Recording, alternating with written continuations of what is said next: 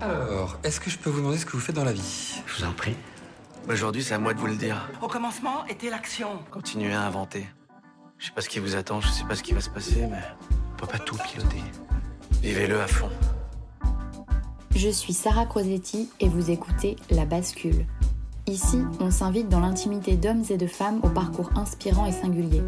On questionne l'art et la manière dont ils habitent le monde, le remettent en question et le redessinent à leur façon.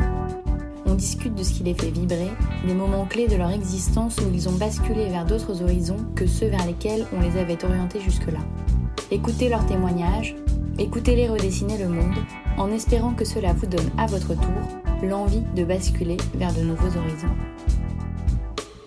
Je vois trop souvent des gens qui disent mais ça c'est sûr ça plairait etc. Ok enfin il y a plein de concepts qui peuvent plaire mais la question derrière c'est est-ce que c'est viable économiquement?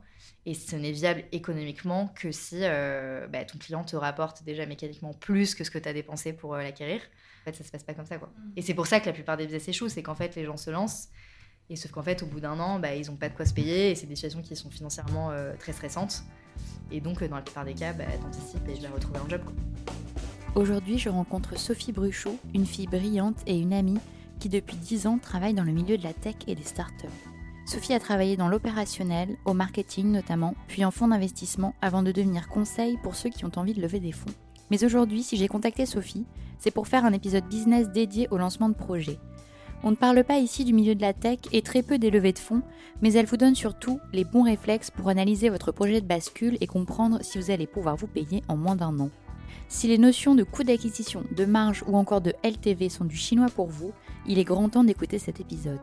Vous apprendrez aussi des infos croustillantes sur son projet de lancement d'une ligne de vêtements avec une influenceuse qui, heureusement pour elle, ne s'est jamais fait, et vous allez beaucoup rire car Sophie a de l'autodérision à revendre. Rien n'est politique dans cet épisode et c'est pour ça qu'il est utile. Je vous souhaite une belle écoute et j'espère que cet épisode vous inspirera autant que Sophie devant ses business plans. Salut Sarah, merci de me faire participer euh, à ce podcast. Euh, bah, pour me présenter, euh, donc Sophie, 32 ans, bientôt 33. moi, je suis originaire du sud-ouest, de Bordeaux, et là, ça va faire un peu plus de 10 ans que, que je vis à Paris. Et euh, en gros, pour résumer mon parcours, ça va faire 12 ans que je travaille euh, dans la tech, dans l'écosystème tech, euh, qui est un terme un peu, un peu galvaudé, mais globalement l'univers des, startups. Et en gros, j'ai passé 5 ans en investissement. Donc, je travaille pour deux fonds d'investissement. une première fois il y a un peu plus de 10 ans, dans un fonds qui s'appelait Alven Capital donc fonds de capital risque euh, ou VC, euh, comme on dit, euh, de manière un peu plus moderne. j'ai travaillé pour un deuxième fonds qui s'appelait à l'époque Invest. Et entre ces deux expériences-là, j'ai bossé en opérationnel pour pas mal de startups à Paris, à New York et à Berlin. Et là, j'ai fait des jobs assez opérationnels, donc du marketing, pas mal de product management.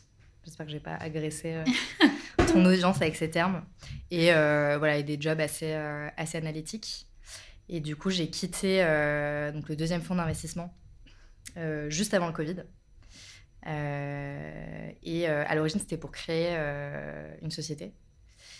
Et un peu par hasard, mais je, peux peut-être raconter plus en détail, je me suis retrouvée à conseiller des entrepreneurs dans leur levée de fonds. Donc, j'aide des entrepreneurs à aller voir bah, mes anciens euh, collègues et les, anciens, euh, les anciennes personnes de mon, réseau euh, d'investisseurs pour les aider à financer du coup leur, leur start-up. Oui, et du coup, ce qui est intéressant dans ce que tu dis, c'est que tu as à la fois le côté background dans le sens où tu sais comment ça se passe du côté enfin start-up parce que justement, tu as, as, été dans les équipes d'investissement pendant longtemps. Maintenant, tu as été aussi euh, du côté conseil, parce que tu conseilles les, les, startups qui ont envie de lever des fonds. Et entre les deux, tu as aussi euh, commencé des projets euh, qui n'ont pas abouti, mais que tu as commencé des projets de startup. Donc, tu as aussi mis les mains dans le cambouis. Ouais, enfin, j'ai essayé en tout cas, et j'ai lamentablement échoué. mais ouais, bah, en fait, moi, j'ai. J'ai beaucoup tourné autour du pot. Enfin, si je peux un peu parler de moi, mon contexte personnel, c'est que hum, fait, je viens d'une famille de, fonctionnaires. Euh, donc j'ai débarqué, enfin j'étais une des premières personnes, de, enfin d'ailleurs la première personne de, ma famille à travailler dans le privé. Et, du coup, j'ai jamais vraiment envisagé les carrières dans les grands groupes parce que ça m'a jamais voilà, enfin, l'aspect très politique, euh, le fait d'être noyé dans des grands organismes, ça me, ça me correspondait pas. Et par contre, j'ai été très vite euh, attirée par l'entrepreneuriat parce que euh, dans toutes les startups pour lesquelles je travaillais, c'était des, c'était bah, des histoires humaines très fortes. en tant qu'employé, tu es hyper valorisé parce que bah, te donne des choses à faire, tu es jugé au résultat. donc voilà, j'ai, et globalement, dans mon entourage, je suis très, très attirée par euh, les gens qui sont entrepreneurs. Euh, donc effectivement, euh, je me suis rapidement posé la question de moi-même me lancer. Et j'ai essayé à plusieurs reprises, bah, déjà une première fois avant de rejoindre Idinvest, quand j'étais encore à Berlin. Mais là, je m'étais vite arrêtée parce que je m'étais rendu compte que j'avais pas du tout. Enfin, j'avais aucun filet de sécurité, j'avais pas de chômage, j'avais pas un euro à investir dans mon projet. Donc, et puis de toute façon, enfin, après avoir un peu tester mon marché. Euh, l'idée, elle n'est pas, elle pas fonctionnée. Et, euh, et, en fait, pendant longtemps, j'ai été, euh, et je pense comme pas mal de gens aujourd'hui, j'ai été un peu trompée par les médias. Enfin, comment dire Je me suis laissée en fait emporter par, tu vois, tout le bruit, toute la lumière qu'on va projeter sur les startups. mais à un point où je me disais, en fait, pour être entrepreneur, en fait, je ne voyais l'entrepreneuriat qu'au sens de lancer sa startup. Et en fait, euh, quand j'étais du coup chez Idinvest, euh, que je parlais avec des entrepreneurs de start-up, euh, clairement, c'était quelque chose dont je me sentais absolument pas, pas capable parce que ça implique de lever énormément d'argent, de prendre beaucoup de risques, d'être sur des modèles qui pendant très longtemps ne sont pas rentables. Et c'est des rythmes de développement qui sont, qui sont très durs, très très durs à tenir. Donc, donc pendant longtemps, je me, je me suis dit, mais en fait, j'y arriverai jamais, j'en suis incapable jusqu'à ce que euh, j'ouvre les yeux et que je découvre après 10 ans de carrière que euh, bah, en fait l'entrepreneuriat euh, en fait les ce qu'on a enfin les startups c'est même pas 0,1% de l'économie française et qu'en fait il y a plein d'autres façons de devenir entrepreneur et quand je suis partie d'Idinvest du coup effectivement donc là je voulais à nouveau me relancer dans l'entrepreneuriat mais pas du tout sur un modèle de startup quoi. je voulais pas lever d'argent et là, pour le coup, je m'étais construit un capital. Et en plus, euh, j'étais partie en ayant euh, du coup le... une rupture conventionnelle. ouais. Donc du coup, j'avais le chômage. Euh, donc ça me faisait deux, deux ressources pour, pour me lancer. En fait, je suis partie en ayant un... En fait, j'avais un mindset un peu assez mercenaire. Après, c'était un contexte un peu particulier parce que j'avais annoncé du coup à mes boss que je voulais partir. et c'était en... C'était fin janvier 2020. Et donc, il m'avait demandé quand même de, de faire mon préavis. Euh, et euh, sauf qu'entre-temps, bah, euh, le Covid, arrive, Parfait confinement généralisé. Et donc là, tout le monde m'a dit Ah, mais du coup, est-ce que tu vas quand même partir? Moi, j'étais certaine que, que je voulais expérimenter autre chose. Mais par contre, c'est vrai que c'était un contexte économique qui était complètement incertain. Quoi. Enfin, c'est dingue comme on a oublié aujourd'hui, mais en 2020, les gens n'avaient absolument aucune idée de il y avait des scénarios absolument catastrophiques, euh, catastrophistes. Euh, donc c'était assez dur dans ce contexte-là de euh, réfléchir à des business models et de se dire ok ça ça va marcher, ça ça va pas marcher. Mais, mais bon donc du coup j'avais en fait pour moi la seule contrainte que j'avais c'était je me disais bah il faut que ce cette entreprise là me rapporte enfin me permette de me payer un, un, salaire une fois que mon chômage est terminé. Donc déjà ça mettait un peu une une petite pression sur le temps. Euh, et l'autre, euh, l'autre contrainte que je me mettais moi, c'était que je voulais pas lever d'argent. Parce que euh, c'était s'engager vis-à-vis d'investisseurs et se rajouter une pression que juste je ne voulais pas, je voulais pas subir. Quoi. Mm. donc déjà, je voulais pas me lancer seule. Déjà, je me suis lancée dans la quête d'un associé. Ce qui... En fait, c'est le genre de leçon, on te le dit, mais tu ne comprends pas tant que tu l'as pas vécu. Mais trouver un associé, c'est vraiment, je pense, c'est la chose, c'est une des choses les plus dures en fait. Et donc moi j'étais partie avec euh, du coup un ami euh, que j'avais rencontré à Berlin, qui avait un profil plus euh, commercial. et du coup je me disais bah voilà moi j'ai le profil analytique. et donc lui il a ce côté beaucoup plus relation commerciale, savoir négocier, etc. Et donc le premier business qu'on avait, du coup c'était on voulait distribuer des compléments alimentaires dans des réseaux de pharmacie tu vois, business euh, pas du tout innovant, euh, tout simple, mais euh, où on savait qu'on on pouvait faire, voilà, faire du business, générer de la marge. Et donc ça, ce premier projet, je l'ai arrêté assez tôt. déjà parce que, bah, en fait, je me suis vite rendu compte qu'avec mon associé, ça allait pas du tout, pas du tout le faire.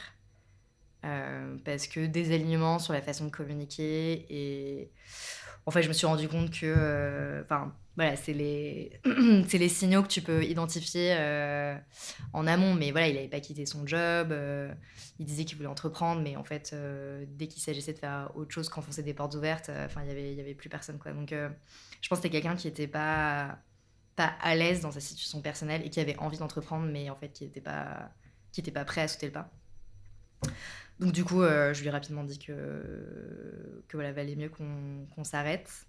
Et l'autre chose, c'était aussi que, euh, en fait, en étant sur le terrain, euh, en allant voir des, pharmacies, euh, en fait, c'était relativement facile de leur vendre. Après, quand je rentrais dans l'analyse des marges, je me disais, ouais, bon, en fait, il va falloir quand même en vendre, en vendre des paquets de compléments avant de pouvoir me payer un salaire. Et je me suis vite rendu compte que, en fait, le, le quotidien allait pas être hyper intéressant. Euh, et en fait, en parallèle, je commençais déjà à recevoir des, demandes d'entrepreneurs, des amis d'amis, des gens de mon réseau, euh, qui projetaient de lever des fonds et qui me sollicitaient euh, pour avoir mon regard d'investisseur sur leur projet de levée de fonds, leur pitch, etc. C'est comme ça en fait que j'ai commencé à, faire un peu de conseils, mais à la base c'était purement opportuniste. ça me permettait juste de ne pas consommer tous mes droits au chômage et, et voilà, et de quand même trouver une activité intellectuelle euh, dans ces semaines euh, parfois euh, pleines de doutes existentiels. Et la deuxième expérience, ça a été peu de temps après. c'est une influenceuse dont je tairai le nom, mais qui était venue me. Enfin, avec qui j'avais échangé un an auparavant. c'est moi qui l'avais contactée sur Instagram parce que voilà, elle avait une grosse audience, mais elle n'avait pas de marque à l'époque. Et du coup, je me demandais, euh, voilà, je m'étais dit, si ça se trouve, elle va lancer une marque. Donc, moi, à l'époque, j'étais encore dans le fonds d'investissement. Donc, je la, voilà, je la contactais un peu de manière opportuniste. On s'était rencontrés comme ça. Elle m'avait dit qu'elle était effectivement. Euh, qu'elle avait l'intention, enfin, la volonté de créer une marque, mais que. Euh, voilà, elle voulait vraiment trouver les bonnes personnes avec qui s'associer pour développer. C'était une marque de prêt-à-porter. Parce que hyper souvent, ça marche pas, les marques d'influence. Enfin, à part rares exceptions, moi, j'ai toujours l'impression que souvent ça, capote un peu quoi. Bah c'est compliqué. Je pense qu'aujourd'hui c'est effectivement, en tout cas c'est compliqué d'en vivre. Euh, je peux te citer l'exemple parce que j'avais pas mal échangé avec euh, justement des gens comme moi avec un profil business qui s'étaient associés avec des influenceurs pour euh, développer les marques. Et déjà ça dépend de ce que tu vends. En l'occurrence le prêt à porter, enfin je peux le dire après coup, c'est vraiment c'est pas du tout rentable. Et quand bien même, quand bien même tu comptes sur ta base de followers pour euh, bah, vendre tes produits euh, sans avoir à dépenser des campagnes marketing. Euh, c'est hyper ingrat en fait le prêt-à-porter parce que hum, bah, à la fin, c'est des vêtements que les gens vont porter, donc si ça leur plaît pas, c'est pas juste parce que c'est leur influenceuse préférée qui vont forcément s'habiller n'importe comment, tu vois. Et en l'occurrence, l'influenceuse en question, elle, euh, son audience, c'était euh, des femmes avec un certain pouvoir d'achat euh, dans des grandes villes, tu vois, New York, Paris, Londres, qui, voilà, qui aimaient la mode, mais qui n'allaient pas non plus acheter n'importe quoi. Et en plus, son audience à elle était, enfin, juste pour raconter du coup l'histoire avec l'influenceuse, enfin, la créatrice de contenu. Elle n'aimait pas le terme influenceuse. donc, cette créatrice de contenu, donc en fait, ça, ça a duré quasiment cinq mois.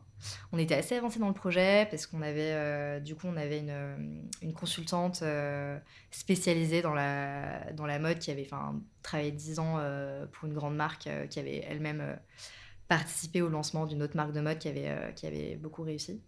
donc c'était elle qui nous avait dessiné la collection, qui avait trouvé du coup les réseaux de fournisseurs.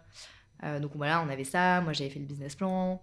Euh, on avait commencé, du coup, pour le coup, on avait, on avait quand même un peu besoin de trésorerie pour financer les collections euh, avant de pouvoir les vendre. Donc, euh, pour le coup, on avait quand même besoin de, se financer auprès d'investisseurs. Donc, moi, j'avais commencé à aller démarcher des investisseurs. et en fait, à quelques jours de la signature du pacte d'actionnaires, on était en train de. Je me souviens toujours, c'était un vendredi. on avait rendez-vous dans le sentier pour aller choisir les étiquettes qu'on allait coudre sur les vêtements on avait besoin de passer commande d'abord auprès du fournisseur d'étiquettes euh, pour l'envoyer au fournisseur euh, en Roumanie de, vêtements. Et, et en fait, on s'était mis d'accord sur tous les termes avec, avec les avocats et du coup la créatrice de contenu. Et, et en fait, elle m'a planté. et mais qui sera plus tard en fait une chance pour toi. Enfin, sur le coup, t'étais hyper dégoûtée, mais en fait. Ouais, franchement, bah ouais, ouais, c'était bah, très violent parce que je m'y attendais pas du tout et que vraiment je me projetais. Bah, ça m'avait quand même pris un an de voilà de trouver bah, de qu'on s'accorde avec elle. Enfin, j'avais la première mauvaise expérience avec mon premier associé. Donc là, c'était un peu, après ces un an de péripéties, c'est bon, ça y est, j'ai ce projet-là, et, et, vraiment, j'y croyais à fond, quoi. Donc, tu vois, quand le pacte d'actionnaires a été lancé et que tu dis, bah là, c'est bon, il faut juste le signer, et qu'en fait, bah, tout s'arrête à ce moment-là, c'était très compliqué, surtout que dans la communication, elle a été assez maladroite. En fait, ce qui s'est passé, c'est que il y a un, son avocate lui avait présenté euh, un investisseur potentiel qui en fait euh, lui a dit bah attends euh, moi je sais produire des vêtements donc viens je le fais pour toi et, voilà. Donc elle a préféré partir avec lui. Ce qui en soi je peux complètement comprendre sa décision.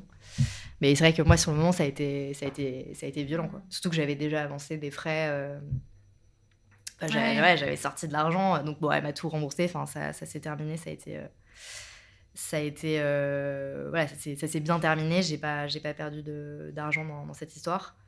Mais après, ça a été beaucoup d'apprentissage. Enfin, sur le business en soi, le business du prêt-à-porter, et surtout euh, sur bah, comment est-ce que tu gères une relation avec un associé.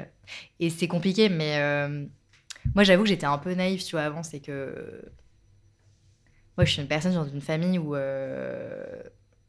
je dis pas qu'on a un mode de communication qui est euh, ultra fonctionnel, mais euh, mes parents ont quand même cette qualité de m'avoir inculqué le fait de tu dis une chose et c'est relativement aligné avec ce que tu penses et ce que tu vas faire. Et tu vois, la mauvaise expérience avec mon premier associé et la deuxième, ça a été de comprendre que bah, c'est pas parce qu'une personne, à un instant T, euh, te dit qu'elle est motivée pour s'associer avec toi et qu'elle-même, elle en est convaincue que qu'en fait ça peut fonctionner euh, à court, moyen et long terme. Donc moi, la, enfin en tout cas la conclusion de ces deux aventures, c'était que si je devais redémarrer un business, je pense que j'attendrais pas de trouver un associé parce que vraiment, je pense que tu peux passer une vie, euh, tu peux passer une vie à, aller chercher et finalement la seule chose qui te, en fait, la seule chose qui te permet d'avoir confiance en la personne, c'est juste euh, travailler avec cette personne-là en amont avant de vraiment t'associer et voilà. Donc, euh, donc voilà, et donc du coup, bah, le, projet est tombé à l'eau. Et bah, en parallèle de ça, du coup, j'avais des opportunités de, de conseiller des entrepreneurs. Et j'ai commencé, euh, j'ai commencé à faire ça. Et en fait, j'ai vraiment. Euh, enfin, j'ai découvert un métier que j'adore. Et du coup, moi, je t'ai contacté parce que je trouvais intéressant d'avoir ton point de vue sur. de faire un épisode sur les business models parce que moi, je trouve qu'en tout cas, dans les gens que je connais, tu es quand même la personne qui a qui en a le plus vu, qui a, tu vois, qui a le plus euh, travaillé ça au quotidien, parce que tu vois beaucoup de gens, toi-même, euh, tu as travaillé sur tes propres business models. Et donc, du coup, je pense que c'est intéressant parce qu'il y a plein d'idées reçues. Euh, il y a plein de gens aussi qui partent la fleur au fusil. Enfin, j'en vois beaucoup, tu vois, qui me parlent et, qui, en fait, n'ont pas posé les bases de leur projet. Et comme tu le disais, tu as aussi beaucoup de choses qui sont relayées dans les médias et qui sont fausses mmh. ou qui sont erronées ou galvaudées. Et donc là, l'idée, c'était déjà de commencer par, toi, si tu avais déjà quelques guidelines ou quelques recommandations pour ceux qui ont envie de hum, quitter un boulot salarié et de se lancer. Euh, on, va détailler après euh, plusieurs types d'activités possibles, mais déjà de manière générale, d'avoir un peu, toi, tes, conseils principaux quand tu as envie de lancer un business euh, seul ou associé. Tu vois, les, choses auxquelles il faut faire attention, euh, les, si tu as un espèce de to-do list ou tu vois de, les grands points en tout cas de, à garder en tête. En fait, je pense qu'avant le business model, effectivement, il y a... il faut réfléchir. En fait, je pense qu'il faut effectivement faire un peu un diagnostic de sa situation personnelle, de ses envies, euh, de ses moyens et de ses contraintes. Et je pense que c'est important, en fait, effectivement, de définir euh, ce cadre-là et ses objectifs avant de euh, se lancer. Je vois trop de gens en fait. Alors après, il y en a peu qui se lancent, mais en tout cas, dans les gens qui vocalisent le fait de vouloir se lancer, il y a souvent deux critères qui reviennent. Un, c'est euh, si je me lance, euh, je serai libre. Et deux, si je me lance, je serai riche. Or, bah, ça peut marcher dans certains cas, mais en fait, dans la plupart des cas, l'entrepreneuriat, c'est tout sauf la liberté. Parce que, bah, en fait, une fois que tu as ton business, bah, tu vois, quand tu as un job qui te plaît pas, tu es libre de le quitter. Par contre, quand tu as ton business, bah, après, tu peux toujours fermer ton business, mais c'est beaucoup plus compliqué de détricoter ça que de juste poser sa démission et aller postuler à un autre, job. Surtout si tu as levé des fonds, embauché des gens, enfin, c'est un niveau de responsabilité et de, et de, bah, de non-liberté vis-à-vis de tes euh, clients, tes investisseurs euh, et tes employés. Quoi. Et après, sur la richesse, euh, bah, le taux d'échec, alors je parle de start-up, hein, mais après, dans l'ensemble, je crois quand tu regardes les statistiques, le taux de survie des, entreprises au-delà de un an, c'est extrêmement, extrêmement faible. Donc. Oui, donc c'est intéressant, effectivement, ton premier conseil de dire bah, déjà, pourquoi, en gros, pourquoi, pourquoi tu fais quoi Qu'est-ce que tu vas chercher Ouais, c'est ça. Parce que souvent, en fait, euh, finalement, c'est juste des gens qui sont frustrés par euh, leur job. Et peut-être que la chose la plus simple, c'est juste euh, bah, démissionner, se prendre un break. Moi, c'est un conseil que je donne. Pour le coup, je vois, j'ai trop vu de potes enchaîner des jobs. et ça, en fait, ça prend du temps de se reconvertir. Faut pas se dire que ça se fait en, deux mois, quoi. Donc, on a quand même la chance en France d'avoir un système qui te permet de bah, d'être financé pour faire une formation, une transition. Euh, donc voilà, donc ouais, bien, bien identifier qu'est-ce qui te motive vraiment à entreprendre. Ça peut être plein de choses. Je pense qu'il faut définir, même si euh, voilà, c'est un peu naïf de se dire que tu peux. Alors, la définition d'entrepreneuriat, c'est que ça se passe jamais comme tu l'as anticipé. Mais je pense que c'est bien d'avoir un peu une espèce d'étoile du berger de euh, qu'est-ce qui motive à entreprendre et qu'est-ce que je souhaite en ressortir. Donc, si c'est de l'argent, par exemple, il y a différents niveaux de richesse. Donc, euh, c'est pas la même chose de dire, bah, en fait, je veux en ressortir euh, quelques centaines de milliers d'euros ou euh, je vais être multimillionnaire. Ou voilà, donc je pense qu'il faut un peu définir cette ambition-là. Est-ce que c'est juste je veux vivre de ma passion? Auquel cas, bah, l'entrepreneuriat passion, c'est bien, mais souvent dans les métiers passion, c'est quand même dur de construire des modèles économiques viables parce que, bah, en fait, c'est par définition des univers où il y a beaucoup de concurrence. Donc je pense qu'il faut quand même se dire, ok, peut-être que je je veux vivre de ma passion. Donc, euh, déjà se poser, se dire est-ce que financièrement euh, c'est viable, je peux me payer un, salaire. Et après, je pense qu'une question qui est souvent euh, omise, c'est concrètement ton quotidien en tant qu'entrepreneur, à quoi il va ressembler. Tu vois, moi, typiquement, le business des pharmacies, en fait, c'était relativement viable économiquement. Mais juste, mon quotidien, ça allait être de faire du porte-à-porte, quoi. Et de juste commander des stocks et les refourguer à des pharmacies. Et en fait, ça, peut-être que sur quelques mois, ça aurait pu fonctionner. Mais franchement, tenir sur ce sujet euh, pendant plusieurs années, euh, je pense que ça m'aurait bien, bien gavé. Quoi. Mais j'en parle beaucoup ça dans les épisodes, de faire des immersions métiers, mais c'est vrai que pour l'entrepreneuriat, c'est plus compliqué de. faut vraiment se projeter, quoi. Parce qu'il y a des moments où tu peux pas tester ton quotidien. Il faut. Comme tu dis, toi, c'est parce que tu l'as fait, en fait, véritablement, que tu t'es rendu compte en le faisant que ça allait ouais. faire. Mais... Ouais. Ouais, après, tu vois, je pense que pour des métiers un peu traditionnels, genre le truc, euh, enfin, c'est un peu le, cliché du par exemple qui dit non, mais attends, moi je veux trop ouvrir un restaurant ou, euh, ou tu vois, euh, gérer un gîte ou des trucs comme ça. En fait, c'est vrai que ça te fait rêver parce que bah, toi, ton expérience du restaurant, c'est tu t'assois dans des beaux endroits, tu manges bien, c'est cool. Mais en fait, concrètement, le métier de restaurateur, c'est que bah, en fait, tu bosses, enfin, t'as pas tes soirées, t'as pas tes week-ends. Euh, c'est un métier qui physiquement est très lourd. Et je pense que c'est juste des gens qui regardent pas froidement en face le métier du restaurateur, tu vois. Pareil pour la gestion des, maisons d'hôtes, tu vois. Enfin, as quand même tout le travail de travaux à faire avant. Euh, euh, ouais, puis t'as la gestion au quotidien, quoi, de faire tes lessives, de faire euh, les draps et tout, l'accueil, c'est des métiers de service. Enfin, les gens en face sont pas forcément hyper hyper aimables. Donc ouais, donc je pense qu'il faut quand même faire l'exercice de déglamouriser mmh. le business que tu envisages euh, parce que souvent, en fait, surtout sur les métiers un peu, enfin, les, les business euh, consumer, en fait, les gens, ils se mettent à la place du consommateur, mais ils se mettent pas à la place de celui qui propose, en fait, le service ou le produit, quoi.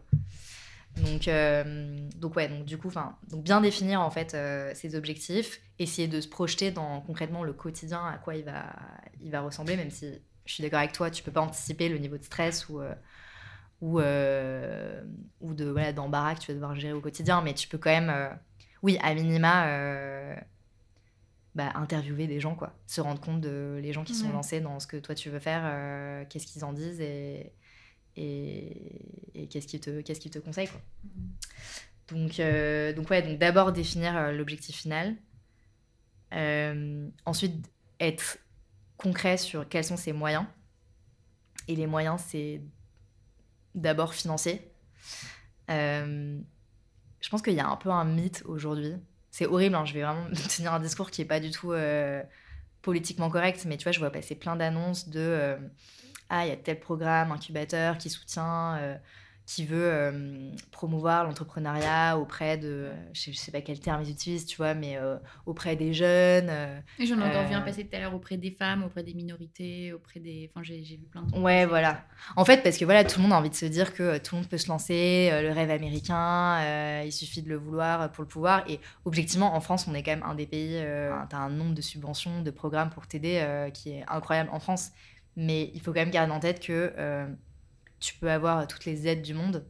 Si derrière, tu n'as pas une situation personnelle ou un filet de sécurité euh, financier euh, suffisant, bah en fait, euh, c'est des situations qui sont hyper stressantes. Enfin, moi, c'est un peu horrible à dire ce que je vais dire, mais en fait, la plupart des entrepreneurs, en tout cas dans l'univers de la start-up, c'est quand même des gens qui viennent pas de n'importe où, tu vois. En fait, Enfin, franchement, ça m'est arrivé hein, d'accompagner des clients qui se lançaient juste sur leur chômage. Mais en fait, souvent, ce que tu aperçois, c'est que bah, ils ont des situations euh, financières personnelles qui font que au pire du pire, la boîte se plante, mais ils sont pas à la rue. Et malgré ça, ça reste quand même euh, la vie d'entrepreneur, ça reste quand même hyper stressant. Euh, mais quand en plus, enfin, ton quotidien est stressant, mais que en plus, enfin, tu n'as pas de filet de sécurité, c'est très compliqué. Et moi, juste pour donner un ordre de grandeur, tu vois, enfin, moi quand je me suis lancée, j'avais du coup j'avais mes deux ans de chômage. deux ans de chômage, plus j'avais prévu d'investir 50 000 euros dans mon business.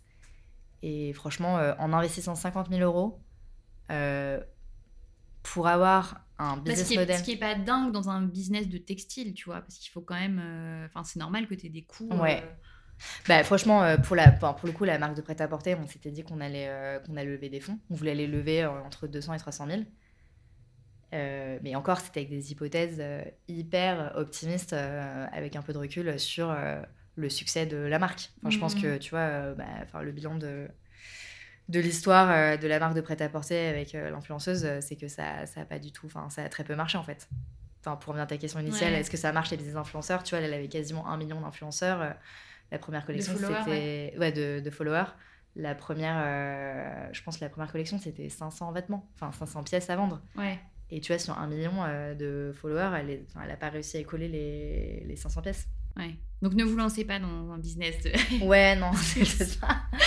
Enfin, c'est pas, c'est pas le Graal, quoi. Enfin, c'est pas, vous dites pas que parce que vous avez un influenceur, euh, tout le monde va acheter vos, vos biens. Mhm. Euh, en fait, avec 50 000 euros, euh, enfin, en fait, en investissant 50 000 euros, vraisemblablement, enfin, quel que soit le business model, c'est très dur, un an plus tard, de pouvoir déjà se, se, payer un salaire, quoi.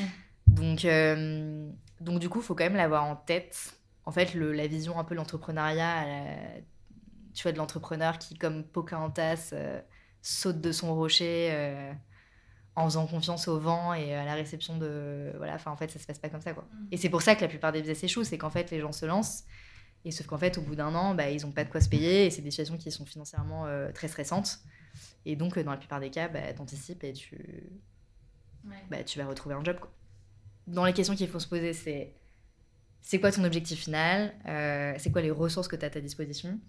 Et ensuite je pense aussi enfin quelles sont tes propres contraintes et tes contraintes, elles peuvent être diverses. quoi. C'est déjà toi, ton, ta personnalité. Enfin, est-ce que le métier que tu vas faire, enfin, le, le, business que tu veux lancer, ça correspond à toi, tes, tes qualités personnelles? Je donne un exemple. Euh, ne va pas euh, te lancer dans, euh, je sais pas, la restauration si au final, t'es pas quelqu'un de, qui aime le service et qui aime recevoir des gens. Donc euh, vraiment, je pense, se regarder dans le miroir, essayer de comprendre quelles sont ses forces et ses qualités. Euh, et aussi, euh, quelle est ton énergie personnelle, quels sont les sacrifices que tu es prêt à faire. par exemple, je pense, enfin voilà, si, si tu as une vie de famille et que tu as un conjoint et qu'il faut quand même participer financièrement au foyer, bah, c'est à prendre en compte dans, ton, dans ton projet futur. quoi. Bah, il y a trop de gens qui se disent non, mais euh, je me lance et on verra après. Mais en fait, non, il faut, quand même, euh, faut quand même prendre en compte ces variables parce que parce qu'en fait, la force de travail ne peut pas euh, compenser le stress et juste le besoin financier à la, fin du mois. Quoi. Ouais, non, mais je trouve ça bien que tu remettes un peu le doigt là-dessus parce que effectivement, tu as tout ce truc de. Enfin, et puis en fait, souvent, les gens qui réussissent, ils te vendent aussi cette image de ils sont partis de rien et en fait toi aussi tu peux le faire et tu peux partir de rien et construire un truc, un business à, à 7 chiffres, tu vois. Mais je suis d'accord que dans la majorité des cas, euh, les gens ont un filet ou un conjoint qui les aide, ou. euh, un- Enfin, c'est quand même rare les gens qui partent vraiment euh, de rien De rien. pour construire quelque chose de. Voilà. C'était le, c'était le, le- la minute euh, Et aussi, déprimante, mais. Ouais. Non, mais en fait, aussi, l'autre truc que je voulais dire, et c'est encore une fois, c'est pas du tout politiquement correct, mais euh, moi, ça m'agace un peu quand. euh, tu vois, on voit les articles sur les femmes entrepreneurs euh, qui soulignent bien qu'elles ont eu des enfants. tu vois, c'est comme si c'était simple. Hmm. regardez, c'est possible, elle a lancé sa boîte, elle a accouché. Enfin, en fait, ce qu'on ne dit pas derrière, c'est que tu as quand même des situations qui sont très compliquées. Tu as quand même des femmes qui ont fait des burn-out, qui ont des situations de santé très compliquées. Donc, euh, oui, c'est possible de faire, euh, mais c'est au prix de, Ouais, de beaucoup de sacrifices. Et encore une fois, euh, c'est des situations personnelles qui sont très compliquées. Moi, j'ai voilà, j'ai vu des femmes entrepreneurs euh, vivre quand même des situations qui sont très, très stressantes, malgré quand même le fait d'être dans une situation personnelle qui était dérisquée parce que tu as un conjoint, tu as une famille euh, qui peut t'aider dans tous les cas. Hmm. Donc, euh, donc voilà, oui, on est une femme, euh, on est des femmes, on peut entreprendre, mais euh, bah, la réalité de la grossesse et de l'accouchement, euh, enfin, c'est une réalité euh, qu'on peut malheureusement pas contourner. Désolée. Je tiens un peu le discours euh, de vérité, mais Non, non, c'est bien, ça remet un peu euh, l'é- l'église au milieu du village. Hum, Quand on a préparé le- l'entretien, du coup, euh, je voulais qu'on discute de, des principaux euh, business models dont on parle souvent quand euh, on me contacte, euh, qui sont généralement le fait de te lancer en freelance, de, lancer un site e-commerce. bah, de tout et n'importe quoi, tu vois, mais en gros de lancer un business en ligne. Le troisième, c'était d'ouvrir une boutique, puisqu'il y a aussi beaucoup de gens qui ont envie d'ouvrir une galerie, un resto, comme tu le disais, tu vois, enfin un truc un peu ce qu'on appelle brick and mortar, quoi, dans euh, physique. Et le dernier, c'est tout ce qui est autour de. euh, le quatrième, c'est euh, tout ce qui est autour du coaching, de la thérapie, etc. Il y a aussi beaucoup de gens qui me contactent parce qu'ils ont envie de se lancer là-dedans, de se former, etc. Et du coup, l'idée, c'était de dire, est-ce que, alors on va, on va pouvoir rentrer effectivement dans le détail de chaque, mais de dire, tu vois, euh, est-ce que il y a des choses auxquelles tu dois faire attention? Alors, je sais qu'on a aussi beaucoup parlé, parce que c'est un sujet qui te tient à cœur, de trouver tes clients, tu vois, au-delà du business model, de Ouais. savoir aussi trouver des clients. Est-ce que toi, tu as peut-être aussi des conseils ou des red flags euh, ou, euh, ou des choses pareilles auxquelles il faut faire attention qui sont propres à ces types de business models, tu vois, et qui sont très en vogue pour le coup en ce moment aussi?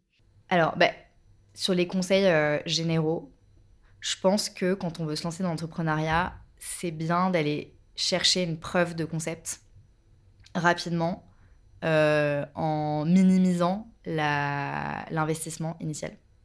Pour déjà, un, se tester et aller se dire, euh, ok, est-ce que, un peu comme tu parlais d'immersion, euh, juste aller vraiment se confronter à la réalité du job et deux, euh, bah, tester l'intérêt de, son marché. Donc, c'est vrai que Enfin, tu vois, là, en ce moment, j'ai des amis qui me parlent d'aller investir dans des lieux pour différents, différents business models. Et, c'est vrai que je leur dis, mais en fait, ça, ça va être beaucoup d'investissement. Euh, tu vas devoir t'endetter. Euh, et tu mises sur un lieu sans avoir euh, la preuve même que le concept va plaire. Et, et toi, tu vas, tu, vas, tu vas te retrouver un peu euh, les pieds et poings liés auprès de tes investisseurs, avec potentiellement derrière une dette à rembourser sans avoir un business model qui, qui tourne. Quoi. Donc moi, ce serait mon premier conseil à toutes les personnes qui veulent investir dans un lieu, déjà se poser la question de à quel point j'ai besoin de ce lieu, qu'est-ce que, ce, qu'est-ce que la, le lieu physique va, con- enfin, va concrètement apporter à mon business. Est-ce que euh, je peux pas juste euh, proposer le service, l'expérience ou le produit euh, d'une manière un peu indirecte? Oui, c'est tester au max avant d'investir euh, vraiment dans un lieu physique, de tester au max ton idée, ton produit, ton concept euh, par des moyens Exactement. dérivés. Ok. Après, euh, un conseil qui est assez proche, mais typiquement sur. Euh, ah, Il y a un truc qui est hyper sexy, euh, bien évidemment, c'est. Tout le monde a envie de lancer sa marque. Il faut faire attention parce que là, c'est pas forcément un investissement physique, mais c'est un investissement dans tes stocks. Donc, pareil, ne pas euh, surinvestir dans des stocks euh, sans avoir la preuve que euh, les gens veulent acheter. Et en fait, idéalement, euh, tu veux limite avoir des gens qui vont acheter euh, avant même que toi, euh, tu possèdes ces stocks-là. Et ça, est-ce que tu as des tips? Parce que je sais que par exemple, tu peux construire une, euh, un site internet avec euh, avec un, des faux produits en ligne pour voir si les gens. Enfin, est-ce que tu as des tips comme ça pour savoir si les gens vont acheter? Parce que ça c'est hyper important et je sais que j'essaye d'en parler mais ouais. c'est pas évident aussi d'avoir des exemples concrets parce que j'ai l'impression que les gens ont un peu leur technique de pirate tu vois et c'est un peu euh, chacun fait comme il peut pour tester si ça va marcher bah, en ligne je pense une bonne façon de faire c'est euh, déjà je crois que sur Google en fait tu as des outils euh, pour aller tester les volumes de recherche de mots clés donc euh, déjà, c'est un signal faible, mais euh, déjà aller chercher sur Google euh, combien de personnes cherchent, ça te permet un peu de, de, je pense, de mesurer la taille de ton marché. L'autre chose, c'est tout simplement, tu peux faire des fausses pubs. Moi, j'avais fait ça quand justement je cherchais des... Enfin, j'étais en recherche de business model. on voulait tester en fait différents concepts de compléments alimentaires qu'on allait vendre aux pharmacies. Et du coup, j'avais fait des faux sites avec des fausses photos et on avait fait des j'avais fait des fausses pubs enfin intéressant en vrai. mais j'avais fait des vraies campagnes de pub du coup. Et donc tu t'étais quand même euh, un peu creusé le cerveau pour faire pour créer ton site internet euh, enfin ouais ouais. tu vois et faire comme si tu avais un vrai produit alors que tu n'en avais pas. Exactement. Ouais les textes le contenu euh, j'avais photoshopé les et ah, mais ça c'est des conseils utiles tu vois. Ouais. Ou que les gens donnent pas forcément tout le temps. Ok. Non, mais... Après, dans l'entrepreneuriat, on dit toujours test and learn, bah test and learn.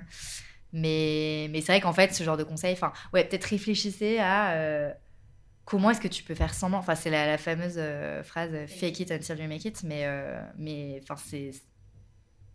C'est un, c'est, un vrai conseil. Moi, en l'occurrence, je m'étais vite rendu compte que, et en fait, c'est le cas pour quasiment beaucoup de business de euh, marques en ligne et de e-commerce. Enfin, tu vois, on te vend que le dropshipping, euh, c'est une façon de se faire de l'argent, etc. Dans les faits, non, parce que hum, aujourd'hui, n'importe qui peut faire de la pub euh, sur Instagram, sur Facebook. L'idée que j'avais sur les compléments alimentaires, c'était faire une marque qui est dédiée à tous les problèmes. les problèmes, tu vois, parce qu'en fait, tu as une grosse partie des compléments alimentaires qui étaient vendus à l'époque, c'était il n'y a pas si longtemps, c'était 2020. C'était pour la beauté, les cheveux, etc. Et moi, je voulais plutôt faire une marque qui est orientée autour des problèmes, par exemple les problèmes digestifs, euh, les problèmes d'insomnie, etc. Et en fait, aujourd'hui, mais laisse tomber, enfin, sur Instagram, il y a, il 1000 marques euh, qui font ça, tu vois. Et en fait, déjà à l'époque, alors qu'il y avait beaucoup moins de marques qui s'étaient lancées, bah, en fait, les coûts d'acquisition, euh, que ce soit sur... Tu peux faire des simulations de, de, prix de campagne, que ce soit sur Facebook, sur Instagram. Euh, Attends, alors là, ça va être un point technique parce que je pense qu'il y a plein de gens qui ne savent pas, mais ça va être intéressant. Ouais. Coût d'acquisition, en gros, c'est euh, le combien tu dois dépenser pour qu'une personne lambda vienne, vienne dépenser chez toi. Ouais, exactement. Alors moi, du coup, c'était même pas les, euh, les coûts d'acquisition, c'était les coûts par clic. C'était combien ça me coûtait pour avoir quelqu'un qui clique sur ma pub et qui vient sur mon site. Et, et donc après, bah, juste tu fais des petits scénarios de bah, si je pars du principe que j'ai 2% 2%, c'est un taux de conversion qui est hyper bon en e-commerce. Si j'ai 2% des gens qui viennent sur le site qui achètent, bah en fait, tu fais ton coût par clic euh, divisé par 2%. Enfin, ça te donne le coût pour acquérir un client. Et moi, en l'occurrence, tu vois, euh, de souvenir, c'était euh, enfin par entre les différentes campagnes, c'était entre 5 et 10 euros pour avoir quelqu'un qui m'achète qui m'achète des compléments alimentaires. Donc derrière, qui, qui coûte pas très cher non plus, quoi alors qui coûte pas forcément cher euh, à acquérir auprès de fournisseurs. Mais après, si tu te dis, bah, en fait, il faut que je compte, euh, enfin, s'il faut que j'en dégage un salaire, euh, il faut que je, quand même que je génère un certain niveau de marge. Non, mais je veux dire, ouais, c'est énorme de dépenser entre 5 et 10 euros pour un mec qui va t'acheter une boîte de compléments parce que derrière, toi, tu as plein d'autres coûts et le produit n'est pas très cher, quoi. Donc, non, mais ça, c'est intéressant, ça donne une vraie métrique et je pense que c'est un type que des gens qui sont pas forcément du milieu entrepreneurial ne connaissent pas. Ouais. Mais effectivement, calculer, que ce soit même pour euh, si tu veux lancer tes services en freelance, si tu veux te lancer en tant que photographe, enfin peu importe, avoir la, voir qui peut cliquer sur ton site. Et ça, tu disais, donc tu as des outils.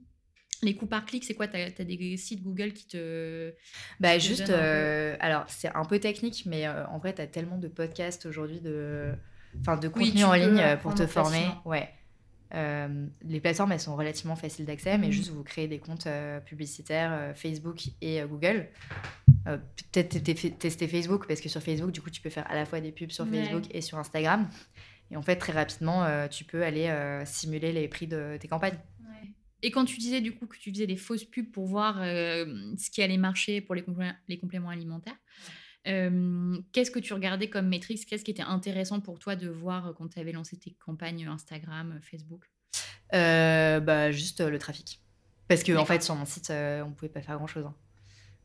Oui, c'était qui?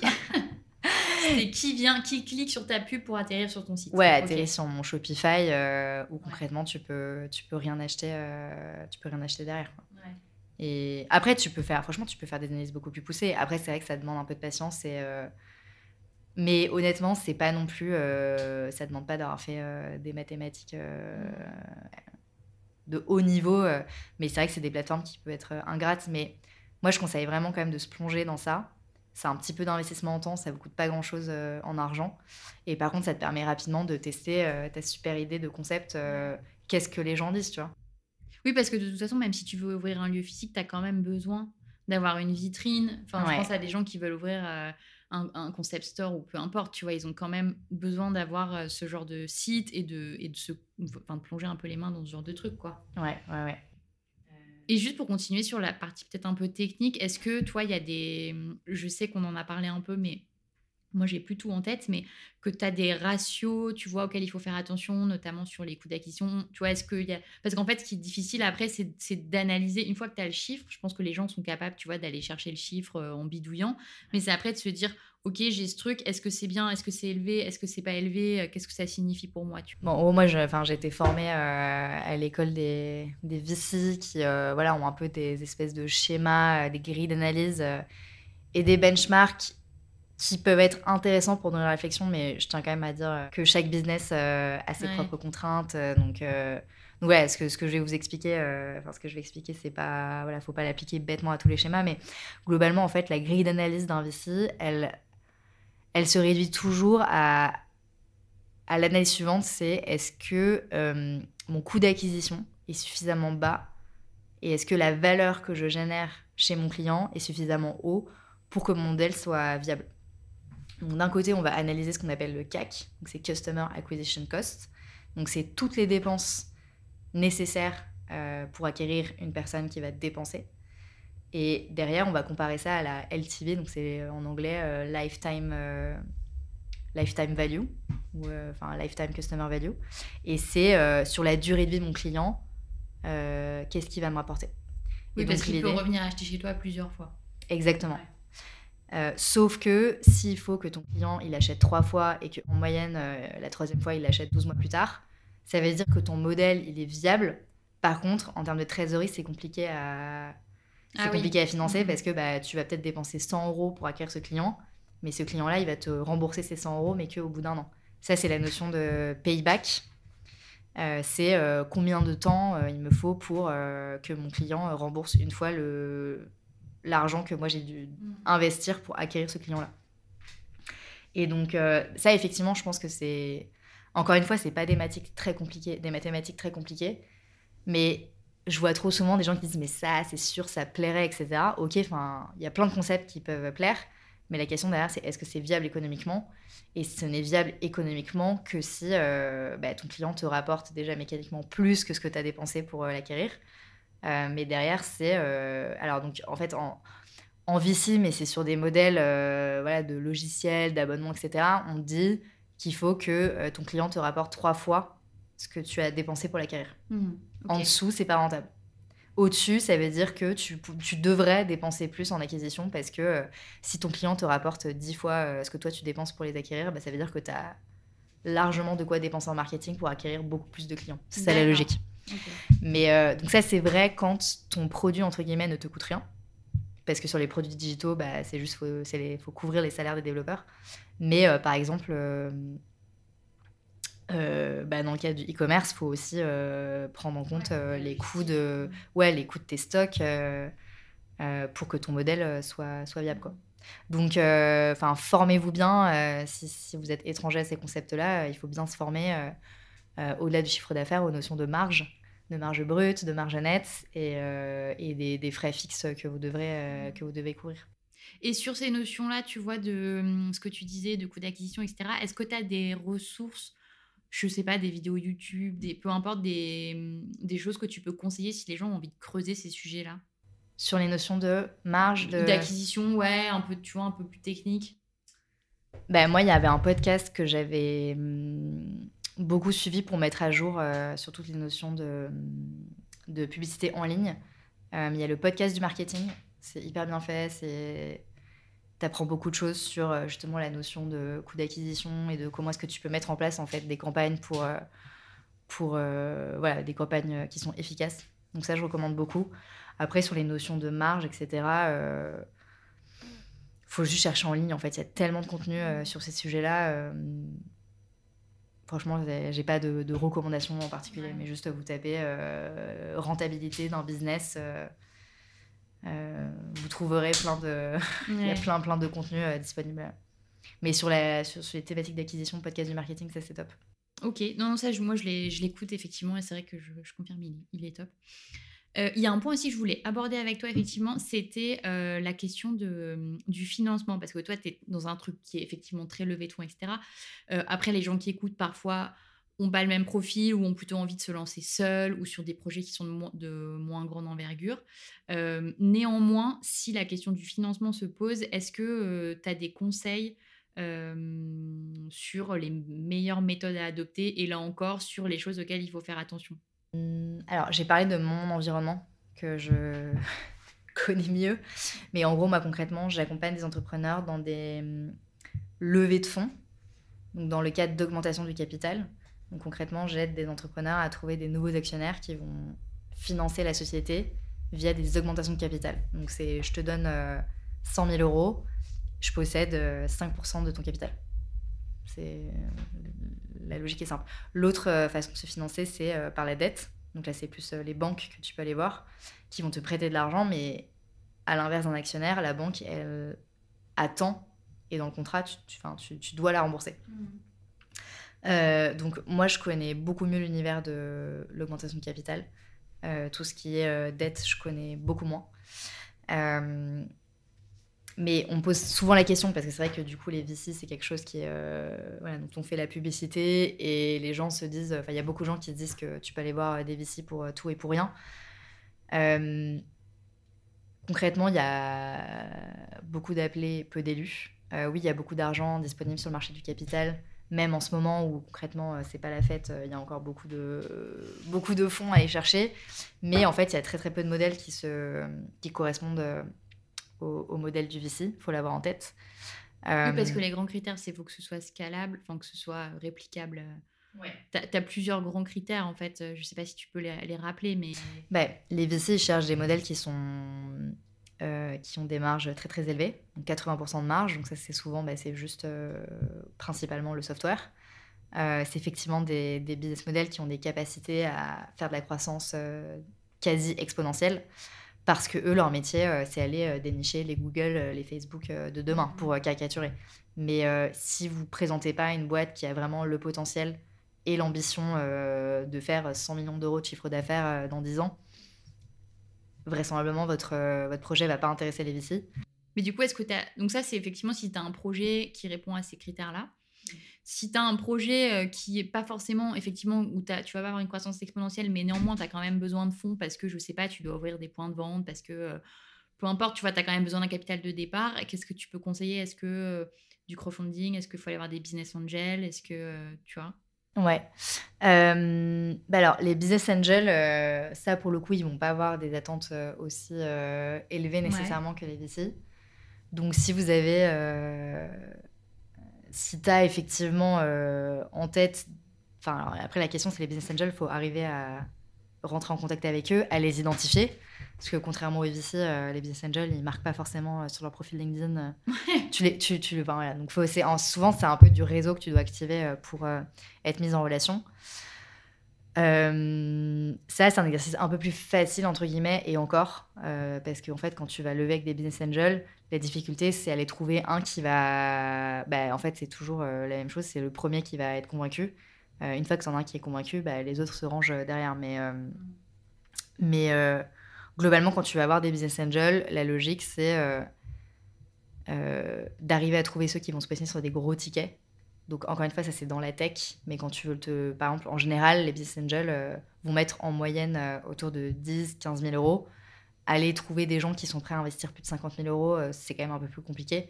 Et le Graal, c'est trouver des gens qui vont mettre 100 000, 200 000 dans ta boîte. Donc, c'est pas un exercice facile non plus. Crowdfunding, euh, honnêtement, moi, je ne connais pas du tout. Enfin, je connais des plateformes, mais j'ai jamais eu aucun de mes clients qui est passé par là. Donc, j'ai pas trop de conseils à donner sur ça. Mais je pense que le crowdfunding, effectivement, c'est peut-être, avec les business angels, la seule façon de d'arriver à lever sans avoir rien démontré avant. C'est un peu provoquant ce que je dis, mais typiquement, je sais en tout cas que si tu vas voir des banques pour de la dette, euh, alors, à moins d'être sur un projet qui est très, euh, comment dire, classique et que tu arrives à démontrer par ton business plan que ça a fonctionné, franchement, euh, arriver à avoir une banque qui te finance, si surtout toi, tu mets rien au capital et que tu n'as pas une expérience très solide qui démontre que tu vas réussir dans ton projet, c'est très très compliqué. Mmh. donc, pour le restaurant, je ne sais pas trop comment ça se passe, honnêtement. Mais par exemple, tu vois, si tu veux lancer une marque, euh, j'avais parlé à bah, une ancienne investisseur euh, qui, qui avait lancé une marque de parfum. Et, euh, et elle m'avait dit, mais laisse tomber en fait. Enfin, si t'as pas un million d'euros de chiffre d'affaires, les banques ne te prêteront pas. Mais elle avait quand même fini par trouver un mec qui avait été ultra convaincu par son produit et qui avait fait le forcing en interne dans la banque pour, pour la financer. Mais le problème, c'est qu'en fait, la plupart des banques, elles vont avoir des, grilles définies, elles vont demander un historique de chiffre d'affaires, euh, un plafond minimum, euh, un niveau de rentabilité. donc, euh, donc c'est compliqué. Ça me fait penser à Agathe Molinard que j'avais interviewée, et avec Lemon Curve aussi, elle avait galéré au début. et effectivement, elle avait hasard improbable dans une banque de, de, province, un mec avait été hyper convaincu par le projet et du coup, il lui avait prêté. Mais vraiment euh, cas ultra particulier. Ça, ça, rejoint un peu ce que tu dis. Ouais. Bah, en tout cas, le financement, euh, dès qu'on a du financement externe, euh, ça prend beaucoup de temps. Il n'y a pas de levée de fonds facile, contrairement à ce que, ce que la presse veut nous faire croire. D'où ce que tu disais au début. Quoi. De, en gros, si tu as un projet qui nécessite un peu de fonds, bah, il vaut mieux économiser. Ouais.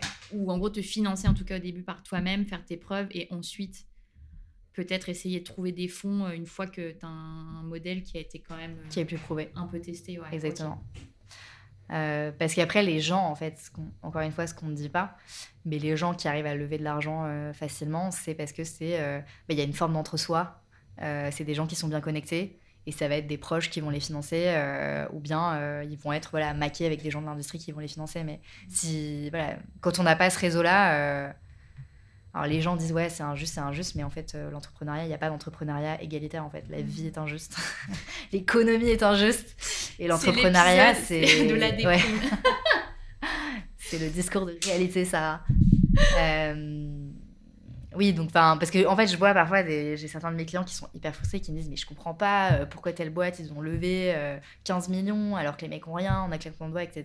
Et ben ouais malheureusement c'est c'est ah bah papa est lui-même investisseur du fonds euh, qui a investi dans la boîte euh, du fiston. Enfin, c'est ce genre de ce genre oui, quand même aussi un peu ça. De manière générale, sur ces sujets-là qui sont un peu business, etc., est-ce que tu as des recommandations, des inspirations? Donc, tu nous as parlé du podcast Le Marketing. est-ce que tu as des. J'imagine que tu en as plein, tu vois, mais des gens que tu suis, des livres, des. Vraiment peu importe, mais des choses qui, toi, t'inspirent? Moi, j'ai beaucoup. Ouais, franchement, j'ai vraiment écouté beaucoup de podcasts sur le sujet. Euh, sur les thématiques d'acquisition et de croissance. Je pense que c'est un peu ça le nerf de la guerre dans tout business. Euh, j'ai beaucoup aimé euh, tout ce qui est Gross Makers et Dans l'arène de Gabriel Gourovitch. Après, c'est très business, B2B, startup, mais je pense que c'est intéressant d'écouter ça parce que ça, il y a quand même pas mal d'éléments à ressortir, je pense, des bons réflexes à acquérir euh, en entendant des euh, directeurs commerciaux ou des, euh, des, des, marketeurs parler de leur business au quotidien. Ça peut donner des bonnes idées. Podcast du marketing, c'est top. Après, bah moi, j'aime beaucoup les podcasts d'entrepreneuriat.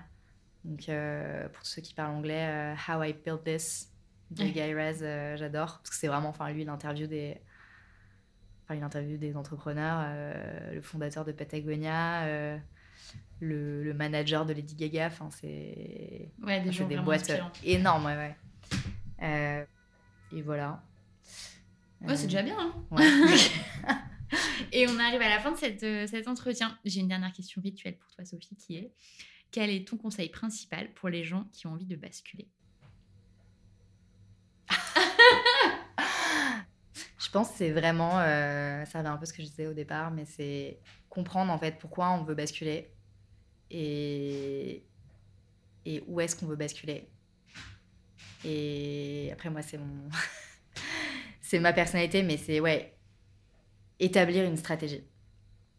En fait, il faut suivre ses intentions, enfin, c'est son, son instinct pour se lancer, mais il faut pas se lancer sans plan. Euh, et donc, il faut, il faut prendre le temps de euh, se demander pourquoi on fait les choses, où est-ce qu'on veut aller, qu'est-ce qu'on veut faire, et est-ce qu'on a vraiment les moyens euh, de, de ces objectifs. Merci, merci beaucoup. On finira là-dessus. Euh, Est-ce que tu veux laisser un contact s'il y a des gens qui ont des questions, peut-être? Ouais, pas de souci. Bah, vous pouvez me contacter sur LinkedIn. euh, je suis très active sur LinkedIn. Ok, Euh, Sophie Bruchou, B-R-U-C-H-O-U. ok, c'est bien noté. Merci beaucoup, Sophie. Merci à toi. Pour retrouver toutes les références et les ouvrages abordés dans ce podcast, rendez-vous dans la description du podcast ou sur le compte Instagram La Bascule Podcast. Et si vous avez aimé, n'hésitez pas à laisser 5 petites étoiles ou un mot doux sur Apple Podcast. À bientôt pour de nouveaux épisodes de La Bascule.